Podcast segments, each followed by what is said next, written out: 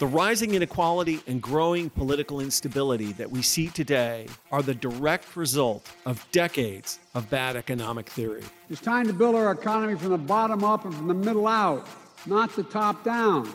Middle out economics is the answer. Because Wall Street didn't build this country, great middle class built this country.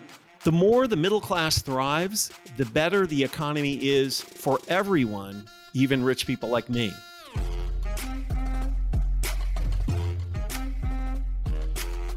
This is Pitchfork Economics with Nick Hanauer, a podcast about how to build the economy from the middle out. Welcome to the show.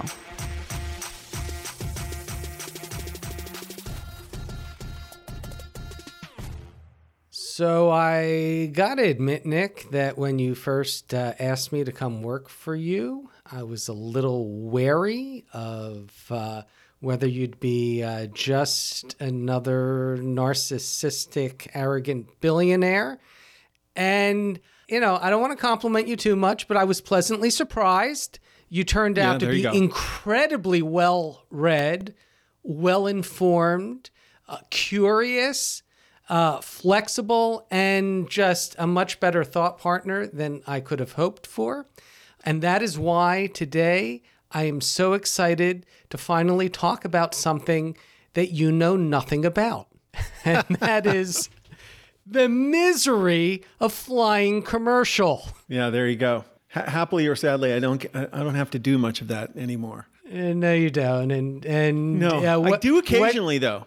Yeah, in first class, uh, what international, which is Yes. uh, yes, it's still a surface side. Well, uh, when was the last time you flew uh, economy on a domestic flight? Recently, I uh, I flew economy uh, on a domestic flight just a couple of months, a couple my of three weeks God, ago. what I did private I jet did in the shop? but- no, no, no. I just I just had to get from one place to another quite quickly, and did, Okay. and it was not that miserable. Well, you know, here's the thing. I've been in your plane, and uh, it's Which is not miserable. It's not miserable, but for the most part, uh, for people want to know what it's like on a private jet. If you think like there's bikinied flight attendants serving us champagne, it doesn't work that way. Uh, it is a tube in the sky. The seats are very comfortable. There's plenty of room. Nick is a gracious host who actually loves to serve like airplane food to us himself. Takes you know the plastic wrap off the the crudité tray and and puts it out there. Uh, Nick, famously not much of a drinker, so it, it's not a boozy flight. Uh, but there are a nice soft drink concession. For me, the best part about it is I fly, I drive five minutes to the north end of Boeing Field and park my car and get on a plane and don't have to deal with all the airport crap. But I make this point because flying really, the physical experience of flying really hasn't changed much in the past 60 years. You know, if you were flying in the 70s before deregulation, The technology the hasn't changed the technology. I mean, yeah, yes, yeah. I mean the avionics have gotten more sophisticated. Right. The physical hardware has not changed all that much. You are basically strapped in a seat in a tube in the sky, in a pressurized tube in the sky. And you might think that over 60 years, the experience would get better. You're not flying any faster. Uh, because really, you're up against that speed of sound. Once you go supersonic, it's a whole other thing. So you're flying at sub supersonic speeds in this giant tube, and yet the whole experience is so much worse now than it was when I was in my 20s, when I was a kid, before deregulation at all. It's like they go out of their way to make it miserable uh, at every moment, starting in the airport. And a lot of it is, you know, the post 9 11 TSA security theater crap that makes you have to get to the airport uh, two hours before your flight leaves, uh, just in case there's some ti- kind of delay at security. And, uh, you know, taking off your shoes and your belt and all the scanning and waiting in line. Forget about the airport stuff. It's how little leg room there is. It's when I fly, I, I, I resent the fact my father was 6'1, and I resent the fact that I'm not even 5'10. No son should be shorter than their father. Uh, this explains maybe a little bit about me. Uh, but whenever I'm flying, man, I am so happy I'm not like 6'1, 6'2. It must be miserable for these people because it's tough Yeah. for somebody my size.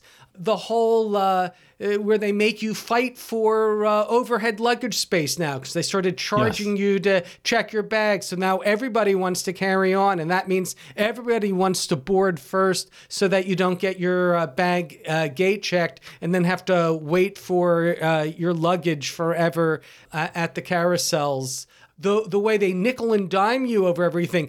You know, whether you're gonna get a little crappy food on the flight or um, Wi-Fi, which you think should be free everywhere because it costs them nothing. Basically, to have them, there's a Wi-Fi on the flight. They're feeding you movies and stuff. Why not let you uh, have a little bit of uh, texting or internet when you're on the flight? But worst is the the fact that you pay what is still a significant amount of money to get to a certain place at a certain time.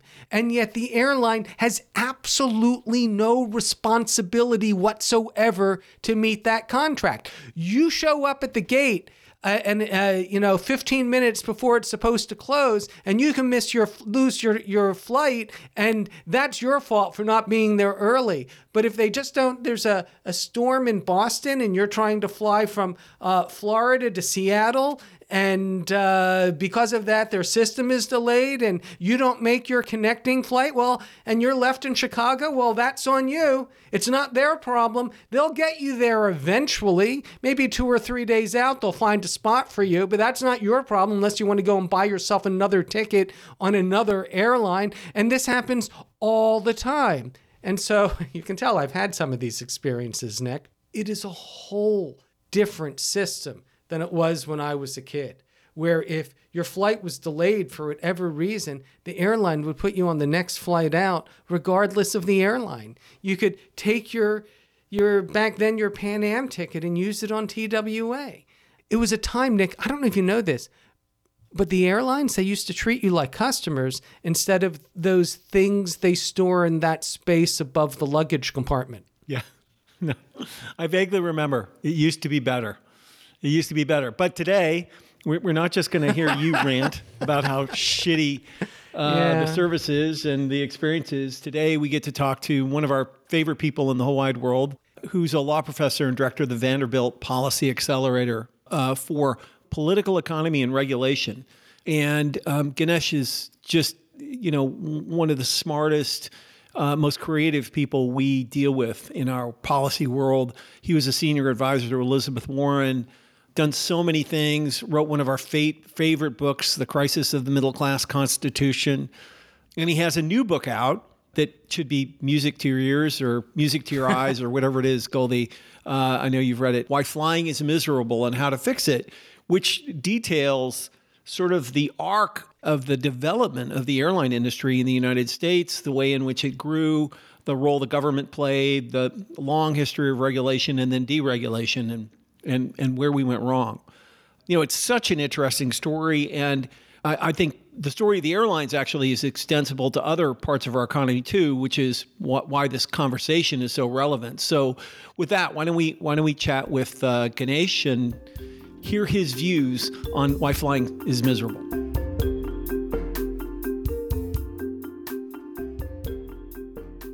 I'm Ganesh Sitaraman. I'm a professor at Vanderbilt Law School, director of the Vanderbilt Policy Accelerator, and my new book is Why Flying is Miserable and How to Fix It.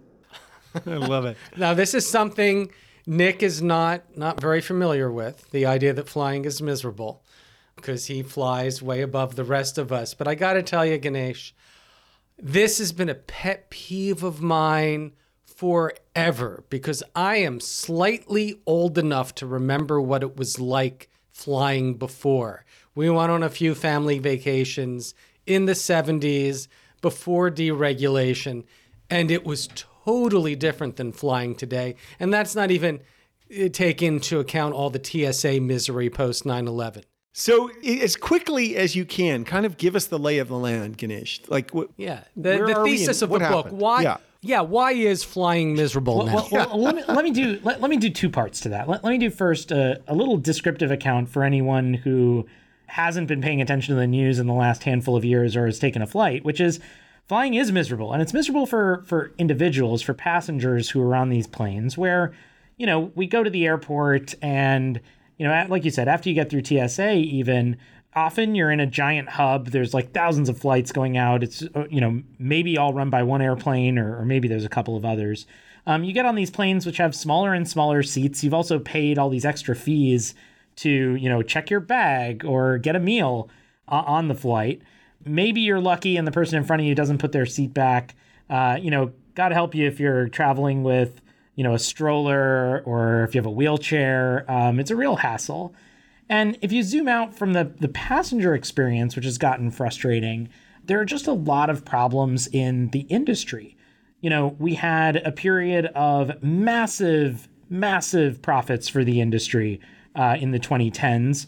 Um, and then COVID happened. People didn't want to fly, and the airlines came rushing to Congress asking for taxpayer support.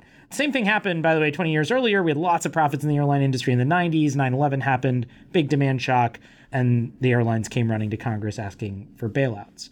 So we have a problem on the kind of boom and bust cycles in the industry. We have a real concentration problem in the industry too. You know, we've got four big airlines, and those four big airlines now have a larger market share than the biggest four airlines had under regulation in the 70s. Now, part of the pitch of deregulation was we were going to have more competition.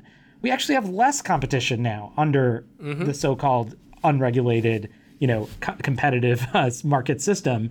And and that's not just at the level of the biggest airlines overall. You really see it in airports. You know there are some airports now you know take detroit for example. Delta has you know 70 80% of detroit.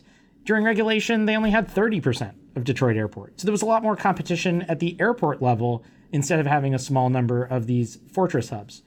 And then all of this is a problem for you only if your city actually has air service. But 74 cities have lost service since COVID from at least one big carrier, and a number of cities have now lost all major carrier service. So if you live in Dubuque, Iowa, if you live in Toledo, Ohio, there's no more big carriers coming to your town and offering flights. And that's a huge change from the past. And so if you think about this from the perspective of economic growth and opportunity in different parts of the country, if you think about the resilience of our airline system, if you think about competition and what that means for prices, and then of course you think about you know the cost cutting on the part of the airlines when you think about safety concerns that we've seen in in recent uh, in recent times, but but also the broader things like smaller seats. You know the whole process of flying, the industry itself is in I think a, a really problematic state. This is not a sector that's that's covering itself in glory at the moment. And all of this, you know, in my mind, goes back really to deregulation uh, in the 1970s. And the reason why is because, you know, in the pre deregulation period from the 30s to the 70s, Congress decided that we wanted a stable, reliable airline system. And what they recognized is that airlines are not a business like any others. They're not the same as like starting a restaurant or manufacturing coffee mugs. It's not going to be totally competitive well there'll be hundreds of players? And that's because you know there are network effects there's economies of scale there are barriers to entry. Um, and all of these things basically you know i mean we can we can get into the economic details but you know they're all fancy ways of just saying bigger is better. And the more scale you have the bigger you are you're going to do better. And so in an unregulated environment what that means is you either end up with monopolies and oligopolies or you have so much competition that there are price wars Airlines are going bankrupt. They need subsidies to stay alive. Um, and if you let them go bankrupt, you then just have massive consolidation, uh, and then you go back to having monopolies or oligopolies, and and you know all the downsides that come with that. And so that was obvious in the 1930s to people that this was a different kind of business. And so they set up a regulatory system that was designed to navigate all of these challenges, ensure access around the whole country, you know, have uh, some amount of regulated competition, you know, not too much, that airlines would need subsidies, not too little, that there would be monopolies. And they did this pretty successfully for 40 years. And in that period, more people were flying, prices were regularly going down and consistently. And there were big innovations like the move from propeller planes to jets. And then in the 70s, you know, a number of folks uh, said, this is a terrible thing. And we should actually just have pure market competition. We should let the airlines fly wherever they want, whenever they want, charge whatever they want and everything will be better. We'll have dozens, maybe even hundreds of competitors in the airline industry. Prices will be cheaper. There'll be no downsides to service quality or geographic access or safety or labor or anything else. And that was just a failed pitch. You know, they were wrong. And uh, we can look at our system today and see that on a whole bunch of those metrics that they predicted, they just weren't right about it. And and I think that's why we are where we are is that big shift, which was really a policy change. Um, it wasn't something natural. It wasn't God given uh, on how to set up an airline system. It was a bunch of policy choices, and you know they really messed up this industry for a lot of us. Yeah, interesting. It's worth just noting though that the deregulation push coincided. Uh, I, when I read your book, it was really interesting in sort of tripart crises in the industry at that moment too. Right? You had kind of a demand problem, and then you had the doubling or tripling of the fuel costs and they were all losing money and stuff. There was a there was a moment there that created kind of the energy around deregulation. Isn't yeah. that true? Yeah, exactly. I, think there was sort of a perfect storm that opened yeah. up the opportunity to dismantle this whole system that had worked pretty well for 40 years.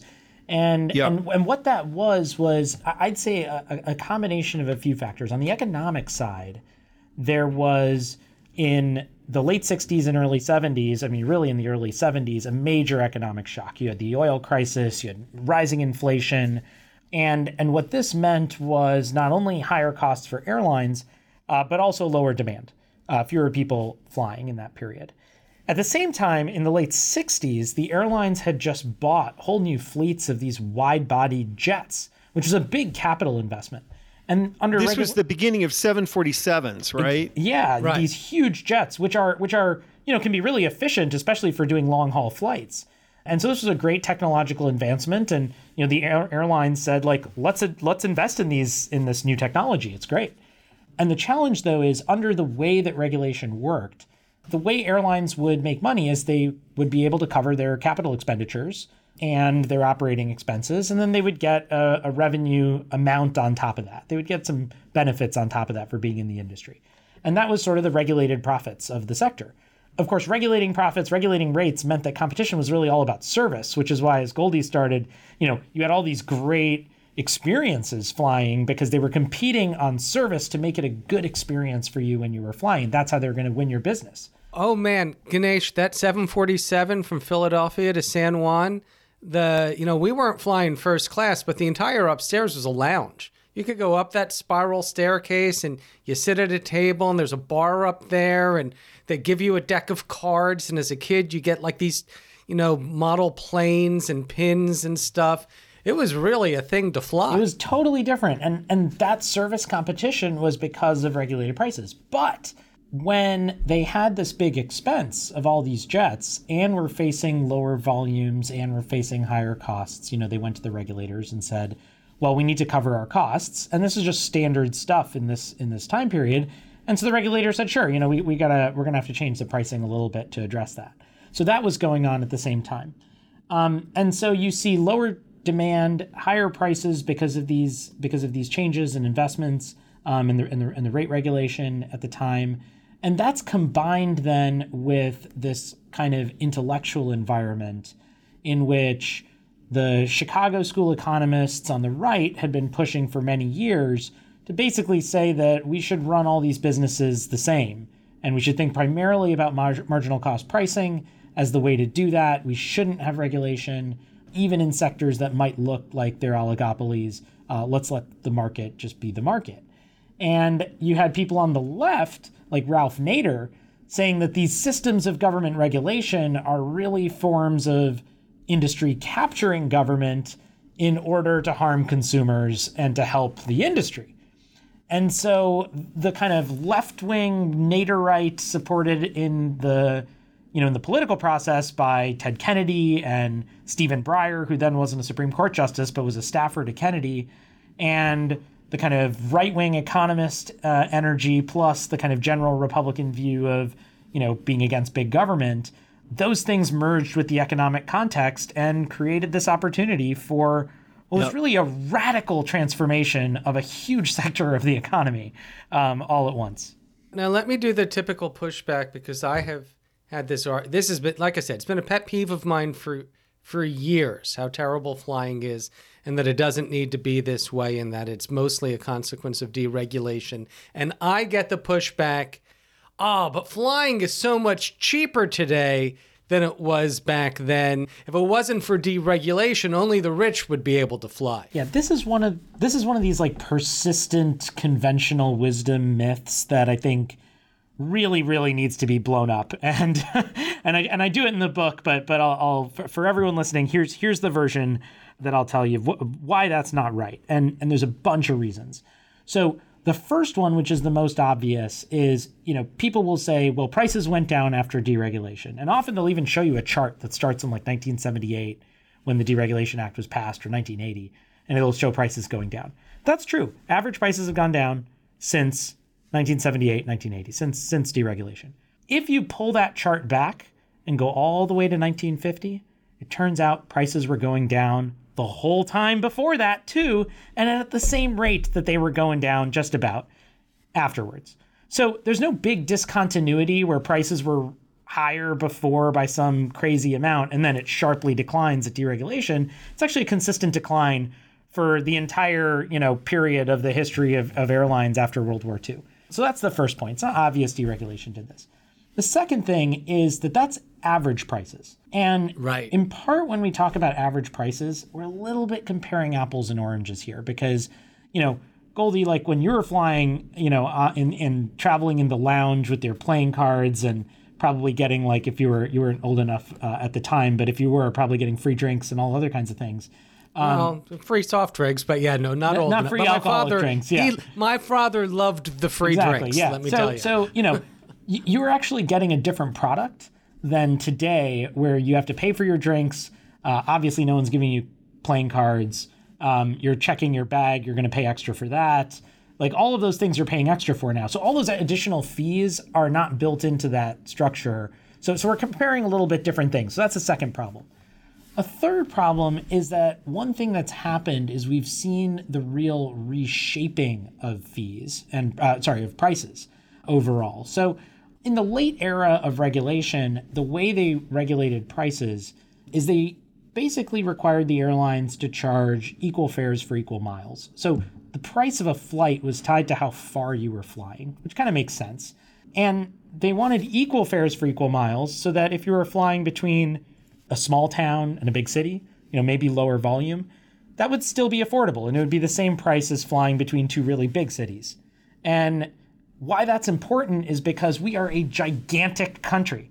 And if you want to have economic mm-hmm. growth and opportunity in places that aren't just, you know, New York, Washington, LA, San Francisco, Chicago, you need to actually have people be able to get to other cities and to be able to go there and for businesses to be there and have their customers fly or their suppliers get there. And you need airlines and you need transportation infrastructure for that to work. And so if you want that kind of ability for there to be growth, communication, commerce, tourism, and everything in a lot of different places, you need to have flight access.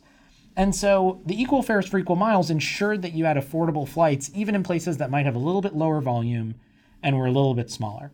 So in a sense, the system was was subsidizing the smaller cities. You were you were paying a little more on those on those more um, uh, on those busier routes in order to keep airfare affordable on the less busy routes. That's right. And and in, in technical terms, this is called a cross subsidy.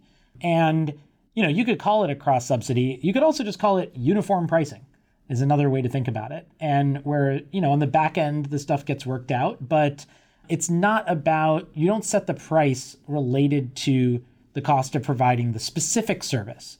And and this is important because another way to think about it is you don't have to conceive of the service as a specific point to point flight, but you conceive of the service as national air network and service to mm-hmm. lots of different places. And so if you think about the post office, this is where this idea comes from. You pay it the same price on a stamp to send a letter from New York to Washington or San Francisco to Seattle that you pay to send that stamped letter from New York to Minneapolis or New York to Alaska or New York to Birmingham, Alabama or Seattle to any of those places. And the reason was that the founders of the country wanted to make sure that in our gigantic country there would be access to communication everywhere. And so the post office always had this principle built into it. And that same idea applies in airlines. And, and the theory is what we're not buying is a specific flight or a specific, you know, postal, you know, stamp like sending a mail. What you want to provide as a service as a country is an infrastructure that is accessible in a lot of different places. And so you got to think about it as a system, not just as a particular point to point service. And so what happened after deregulation, though, is when you deregulate that system and let airlines fly wherever they want, they're going to drop all the places that are smaller. They're going to cut back service in those places, and they're going to consolidate operations in the places that are the highest volume, the biggest cities. And, and that's what happened. And that reshaped prices in a couple ways. First, it meant that if you live in these really small places, you might pay a lot more for flying because there's a monopoly and there's low volume in those places if you have access at all. And then the second thing it did is it pushed airlines to create these big hubs where they would have a lot more efficiency in their operations if everyone has to fly through, say, Atlanta if you're on Delta or Dallas if you're an American. And, and when that happens, they drop service from mid-size hubs, they drop service from smaller places potentially. And, and as that happens and they consolidate, now you've got these fortress hubs where one airline has 70, 80% of flights in that area. And they're effectively monopolies there too. So prices go up if you live or are going as a destination or departure point from one of these big places. And so what you see now is in some places, prices are much higher, even if in other places where there's competition, they're lower. And here's the real kicker even the proponents of deregulation, 10 years later, admitted that this is what was happening, that there was actually a reshaping of prices and prices had not gone down across the board. So, you know, you can, the smoking gun, you don't have to take my word for it. Alfred Kahn himself, the father of deregulation 10 years later, admitted that prices had gone up in some places and had gone down in others. And so I think it's a real myth that, uh, that is perpetuated just for too long. You know, I think a nice comparison on this idea that average prices have gone down.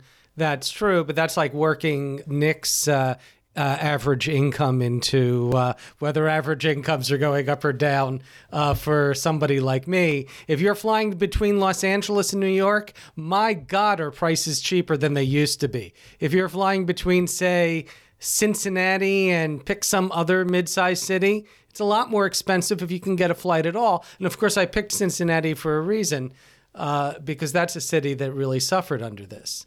That's right. I mean, Cincinnati, you know, used to be a big hub and is no longer a hub. And that's that's a real problem. You know, you think again, as I mentioned about economic growth and opportunity, and you know, who wants to start a business in a in a city that doesn't have with an no air, airport? With no, that's yeah, right. I, yeah, yeah. I, like, I mean, Nick, you, you, wonder wouldn't, why you people wouldn't feel start left. a, you wouldn't start a company in a place that No. has no no, No. air service. or keep a company there because I think it was Cincinnati famously that was the headquarters for uh, United Fruit, now the Chiquita company, whatever they call themselves.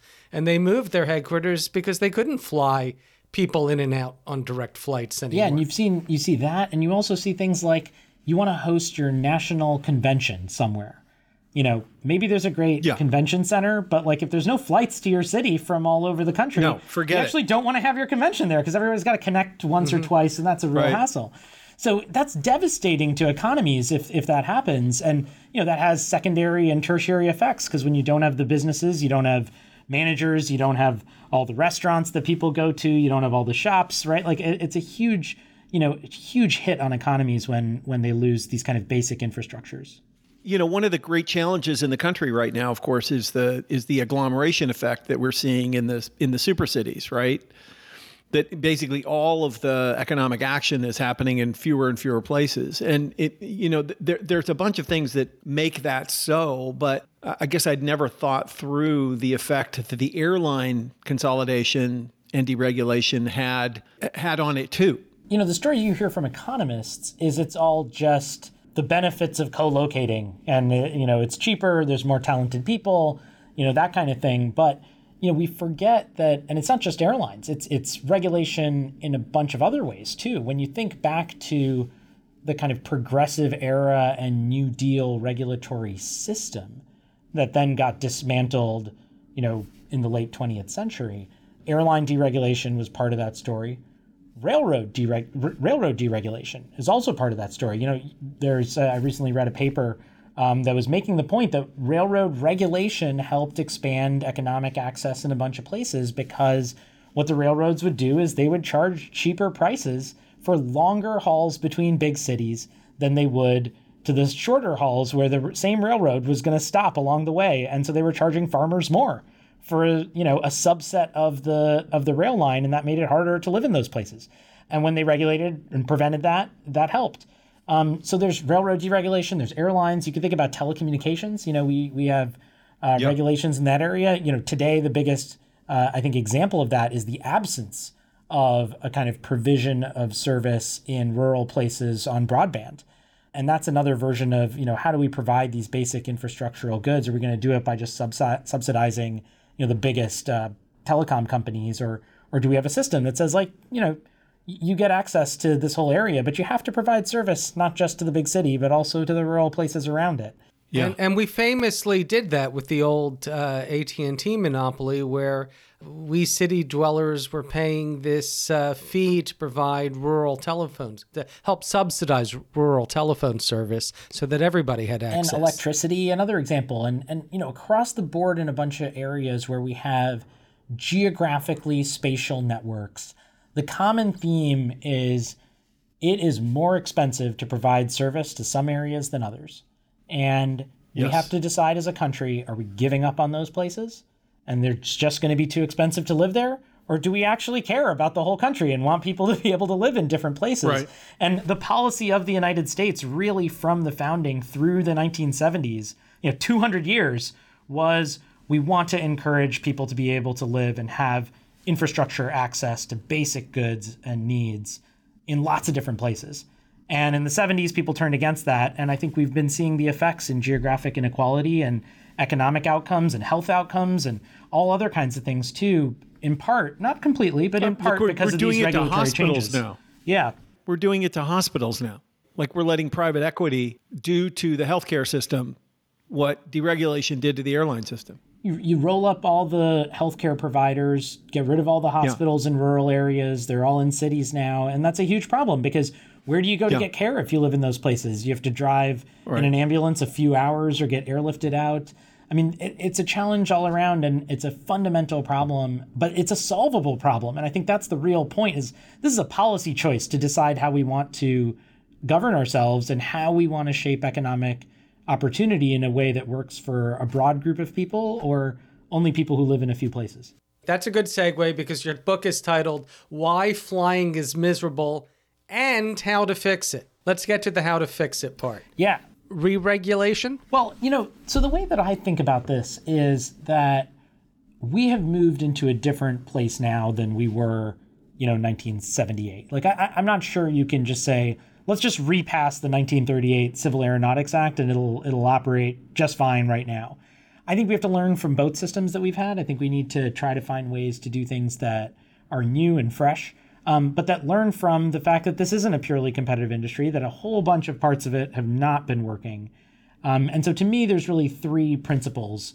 And, and I'll give you one idea in each, though I, I talk about others in the book and in a new white paper uh, that I've just published uh, also. And so the first principle is no more flyover country. I don't think we should have a system where we don't have access to a lot of different uh, places in the country. We should have service in a lot of places. And, and so the idea there is um, what I call a draft pick system.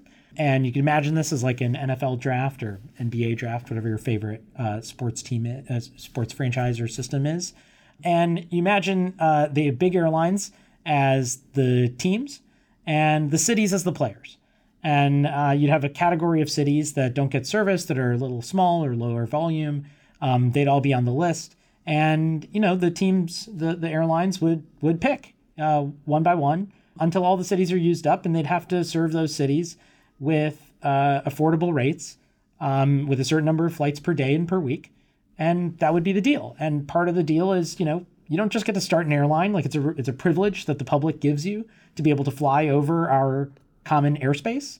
And with privileges come obligations, and so you have a duty to also engage in some public service, and that's going to mean means serving those places at affordable rates and you'll make the cost work you know maybe you want to change the prices on this route maybe you want to pay your ceo a little bit less maybe do fewer stock buybacks like you'll figure out what you're going to do on your end, but you have to serve these places at, at these affordable rates. Second principle no more bailouts, no more bankruptcies. You know, we should have a stable, reliable system even when there are crises. And the easy idea here is let's start just by having a crisis management plan where the airlines actually have to put together pen and paper to say if there's a big demand shock like COVID or uh, like 9 11, and we are going to have low demand for six months, for a year, what is our plan? How are we going to do that so that after that crisis, we don't have tens of thousands of cancellations like we saw in 2022. So we don't have major staff shortages because we fired everybody or gave everybody voluntary retirements like we saw also in the last few years.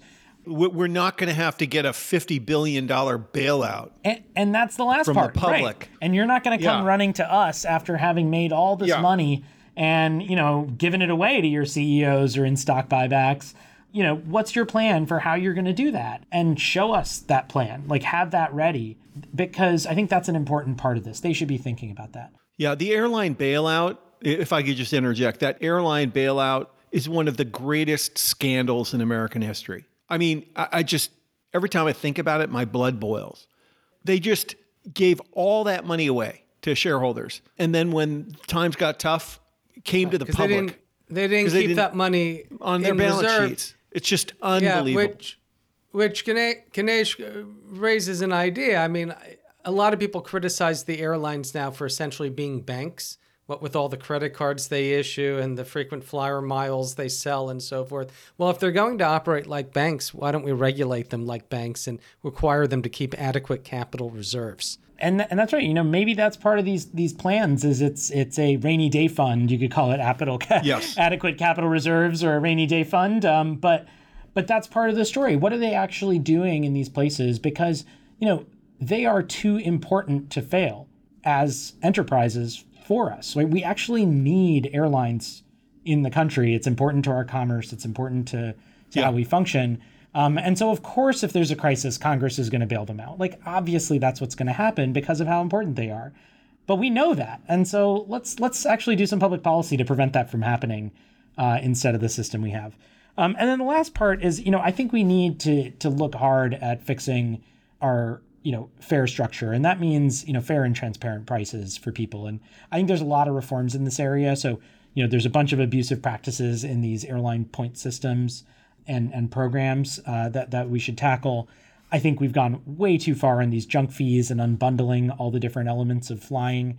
Um, we should have some minimum standards of service, which you know include things like minimum seat seat sizes, you know, inclusive fares that that include you know very basic things in them, and there can be different tiers, and they can go higher than that. But you know, we can't just constantly have uh, this race to the bottom where you know the seats get smaller and smaller and smaller and smaller until you know we're all sitting on each other's laps in order to fly like that's that's not a workable system for us so i think we need to address that as well So you've been pitching these ideas. What type of response are you getting from uh, legislators, policymakers? well I, I think there's been really two maybe three sets of reactions that are ho- hopefully encouraging i think uh, there's a small number of people who are just so dug in and invested into the kind of mythology of deregulation and religion of uh, of the market working in this area that they're just unwilling to see you know the the problems that we face and admit that policy could actually do something to fix it. And so you know put, put that aside. There's always going to be some of those folks. What's been really striking to me are the other two groups which is there's a lot of people who i think you know Goldy will raise the point that you did but didn't prices go down? Weren't there all these benefits? And they they've heard that stuff before. It's kind of in the air but they've never really thought about it. They've never really looked into it and when you talk to them about the problems they say wow yeah these are real problems. And and they recognize that there's a connection here and and what's gone wrong in their lived experience.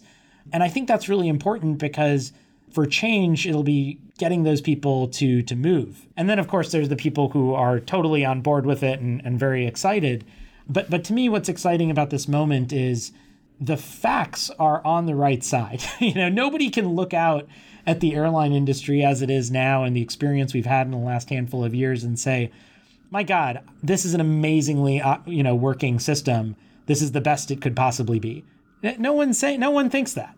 Um, you'd have to be crazy. I've never heard anyone say, "Oh my god, I loved how small my seat was and the extra fees I paid to check my bag, and it was great that I connected through Charlotte and had to run a half mile across the airport just to make my connecting flight." Like people don't say that because it's crummy and they don't like it. I don't know, Ganesh. I mean, if the market says that it's efficient to have your door plug blow out at 16,000 feet, who am I to argue with the invisible hand? Like, uh, I know better.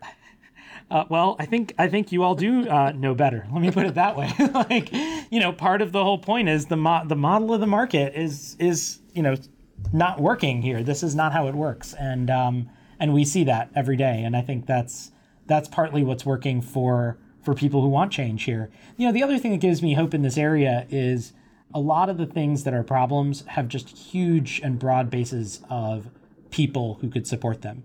You know, the people who are miserable about small seats are Republicans, they're Democrats, they're old, they're young, they're of every yeah. race, they live in every part of the country.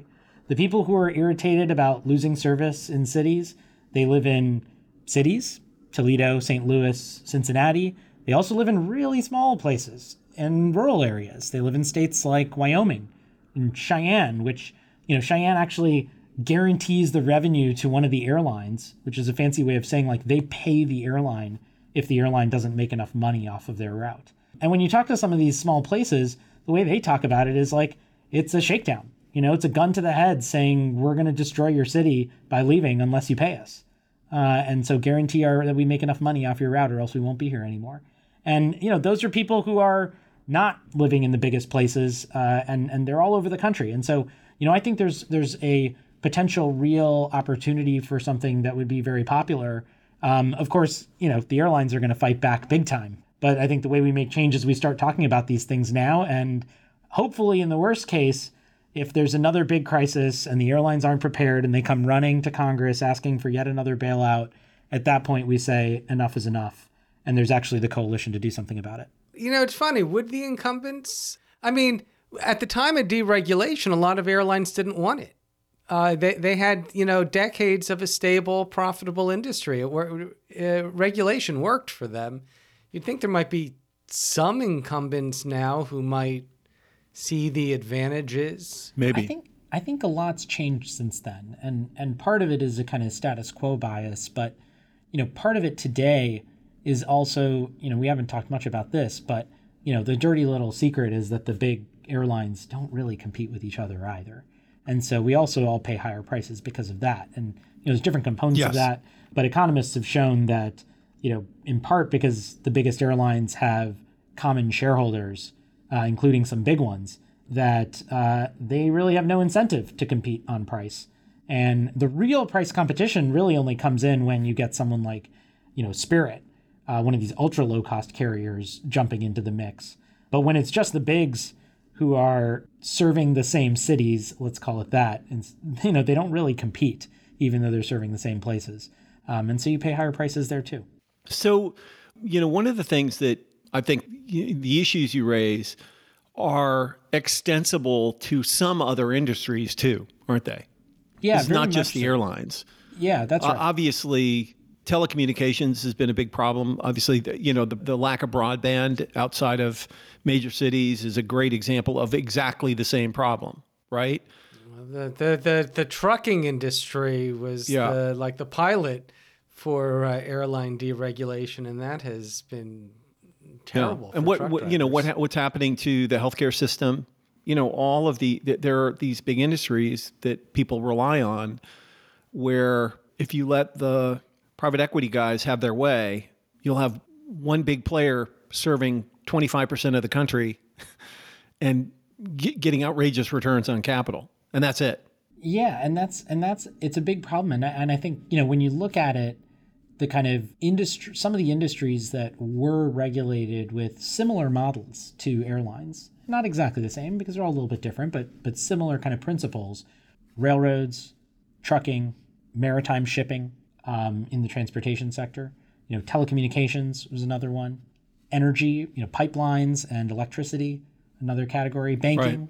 another category. And honestly, when you look at these industries, these sectors, um, these are not sectors that you would say are doing awesome right now in their service to the public.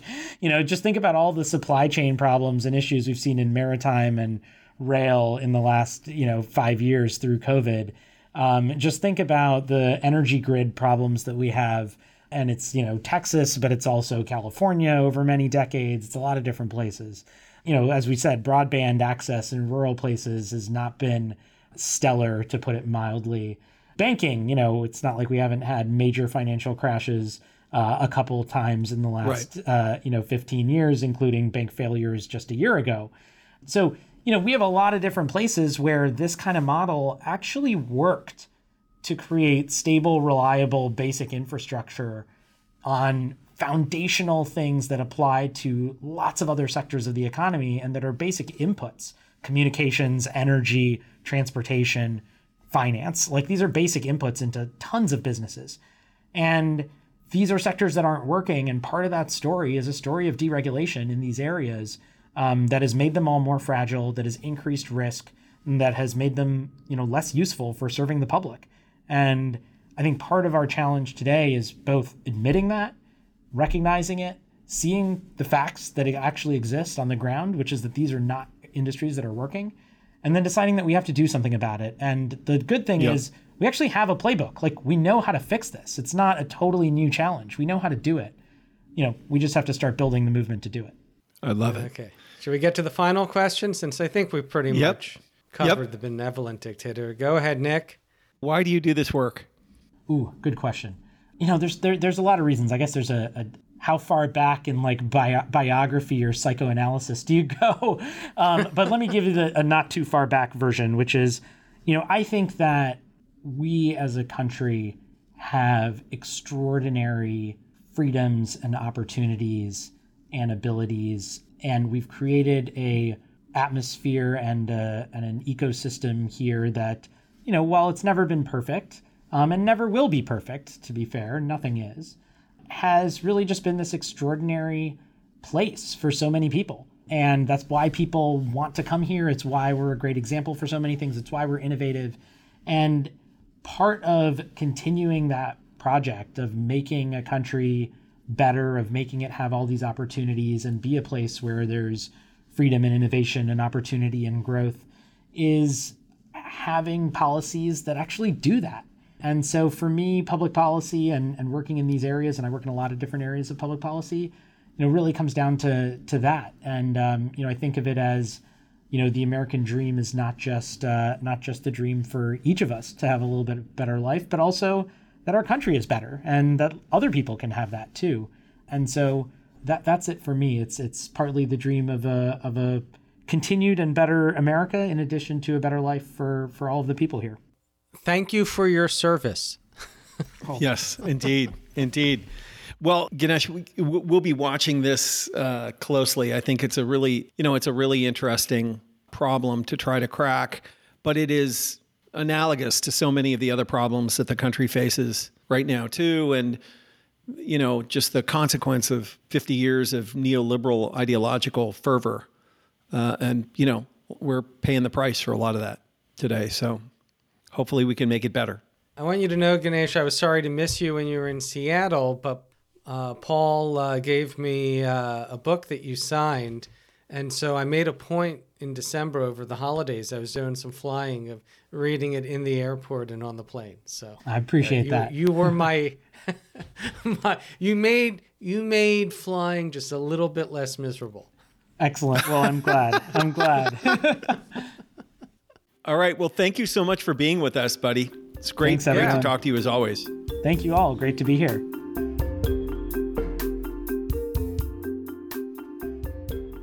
The thing about that conversation and the, and Ganesh's book is how much it reminded me how backwards we've gotten the economy in the sense that you know, we used to believe that the purpose of markets was to serve the society. Mm-hmm. And then we decided that the purpose of society was to serve markets. like, we really should be okay with an industry devoted to transportation that just decides that it's too much trouble or too expensive to transport people in non optimal places. And that, well, I mean, that's just the market. And if those people want to go someplace, they should move to a place where there are transportation choices. You know, I just think that as Americans, we have so habituated ourselves to that thought process, to being like, well, I mean, you know, of course there's not going to be a hospital in your smaller city. If you if you want healthcare, move to move to San Francisco or New York. We just have kind of brainwashed ourselves into thinking that, well, if it's not if it's not capital efficient, then well, what, why in the world would you would you do it? And it's just it's just so backwards from how we should think about it, and why I think raising this issue around airlines is so timely and uh, relevant. You know, because it's everywhere.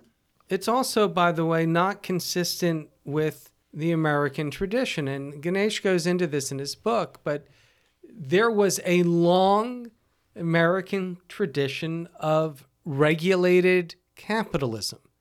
That is what we had. Partially, you know, starting in the 19th century, but certainly, you know, picking up a lot through the New Deal and into the 1970s. Uh, but it was throughout our history. I mean, the post office, yeah. which he brings up as an example, we had that was that was a public good. And yeah. there were all types of things that were inefficient about it. The fact that periodicals, uh, you know, we still have this remnant of it, media mail. Uh, they it was cheaper to send a newspaper uh, 500 miles than it was to send a letter down the street. We subsidized shipping newspapers around because the founders understood that a free press was so integral to maintaining a functional right. democracy. And now, of course, right. we barely we have don't newspapers. even have newspapers anymore. Yeah, right. It, it, was, you know, it's one of the things that de Tocqueville remarks upon in Democracy in America. Uh, that you'd go to some little, you know, rural town and everybody's reading multiple newspapers that are arriving in the mail from all over the country and debating right. what they're reading in these newspapers in the mid 19th century. And so this is there's a long tradition not just in you know socialist europe but here in the united states that's how we ran shipping we right. ran railroads we ran trucking we, we ran the airline industry we ran telecommunications utilities etc and uh, it worked it worked really yeah. well it created the the, the largest and uh, most affluent and most stable middle class the world has ever known. It helped build us into the greatest industrial, military, political, economic, and cultural power in the United States. And, you know, since the late 1970s, since the onset of the neoliberal era, you know, we've pissed it all away, Nick. That's what we've done. And yeah, we've made our yep. lives so much more miserable than they have to be. And the other thing I want to point out is that, you know, when we talk about re regulating, you know, as Ganesh says, it won't look like what we had before deregulation. But when we talk about re regulating the industry to some extent, uh, this idea that it produces inefficiencies, that it'll be too costly, it quotes allegedly distort the market and all that, that's that's just bullshit. That's not the way markets work.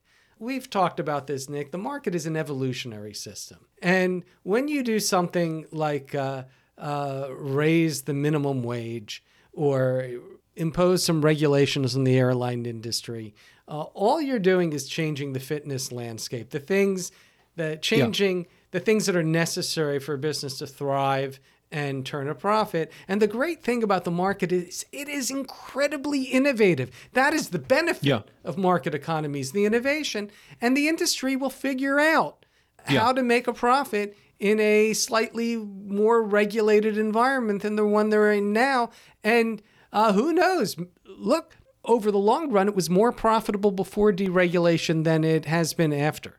Yeah at a minimum, I'd like to get to a spot where we don't have to throw another $50 billion at this idiotic industry during the next downturn because they took all of their profits and, and, rather than putting them on the balance sheet for a rainy day, sent them to their shareholders and their executives.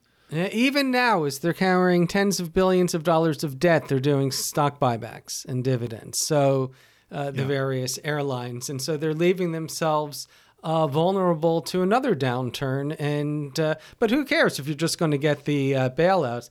I think that if you do stock buybacks, uh, when things go bad, your shareholders should have to do stock givebacks. I agree. 100%.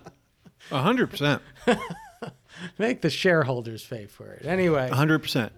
Anyway, Nick, um, uh, enjoy your uh, your comfy private jet, and uh, I will. And uh, meanwhile, the rest of us will work to uh, make flying a little less miserable. Again, the book is Why Flying is Miserable and How to Fix It. It's a short book that really eye opening. If you think that uh, flying is cheaper because of deregulation, you're in for a surprise. Uh, you can buy it anywhere, your local independent bookstore, or that big online monopolist if that's what's most convenient for you.